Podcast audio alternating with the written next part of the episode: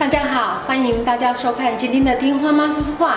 今天我们还是请到张家明特教老师来跟我们谈一谈，就是呃，当我们的孩子要进入特殊教育的需求体系的时候，我们好像常常都要跟一些治疗师或者是专业人员对话，也常常要跟老师们对话，所以呃，甚至有亲子对话。那这一个部分我们要怎么办？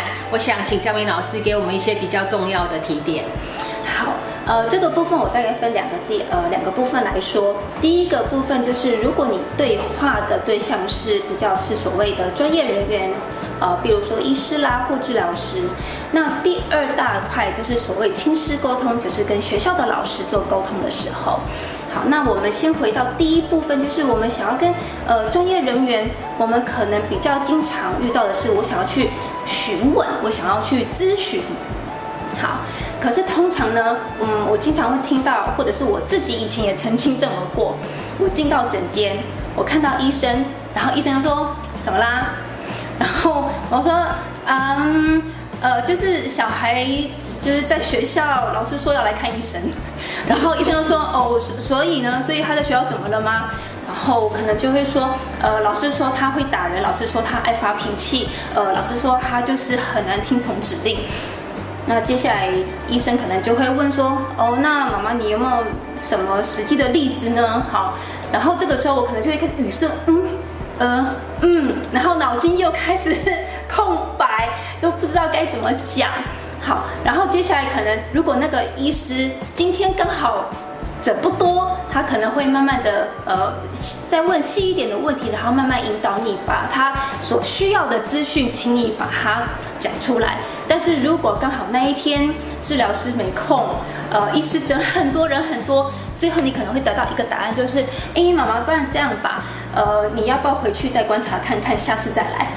好了，你就什么事情，你你可能想说，哈，哦，就就这样吗？然后可能你就会上网开始 po，我今天去看医生，我今天去见什么心理师，然后最后的结果是他叫我回家再观察，然后开始问骂这个医师真烂，而且我问医生说要怎么办的时候，他都不告诉我。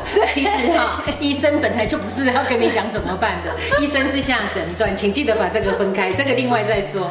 对，所以很重要的事情就是到底你。是带了什么样子的目的，或者是带了什么样子的问题，是去见这个专业人员？我们自己做家长的一定要非常的清楚。所以第一个就是，呃，我会建议你先把这阵子好，你想要去见这个医生或治疗师，你想要跟他讨论的，无论是行为或者是这阵子发生的事情。你把它记录下来，好，我们所谓的行为观察记录，无论你用任何的形式记录，其实都没有关系。如果你还没学过的话，对你先把它记录下来，然后。呃，在记录的过程里面，我们就会比较能够抓到我到底想要去咨询的那个方向或那个最终的目标究竟是什么。我是为了要去呃申请鉴定，还是我是为了要去解决他在学校的适应问题等等的哈？然后我们才能跟专业人员聚焦，然后讨论对话，最后达到共识，或者是找到你要的答案，会是这样子的一个过程。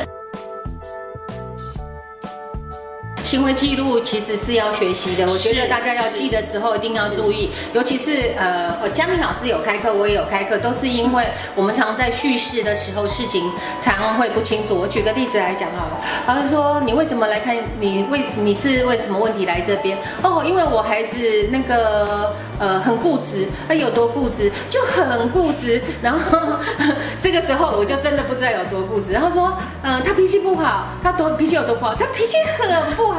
那这个问题真的很大，请告诉我有多严重，频率有多高？比方说他每天都发脾气，那我们就知道严重。那么气到什么程度，他都会摔椅子，那这个都很具体。所以为什么这个东西要学？那个频率、那个叙述，然后怎么样能够进入到观点？呃，不是观点，而是事实的这个叙述，是到时候的学习焦点。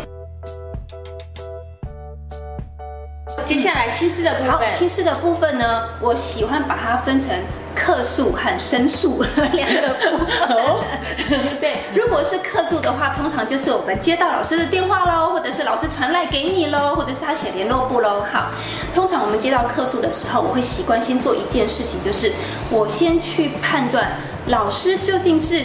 只是想要抒发一下他的心情，还是老师是带着问题来问你的？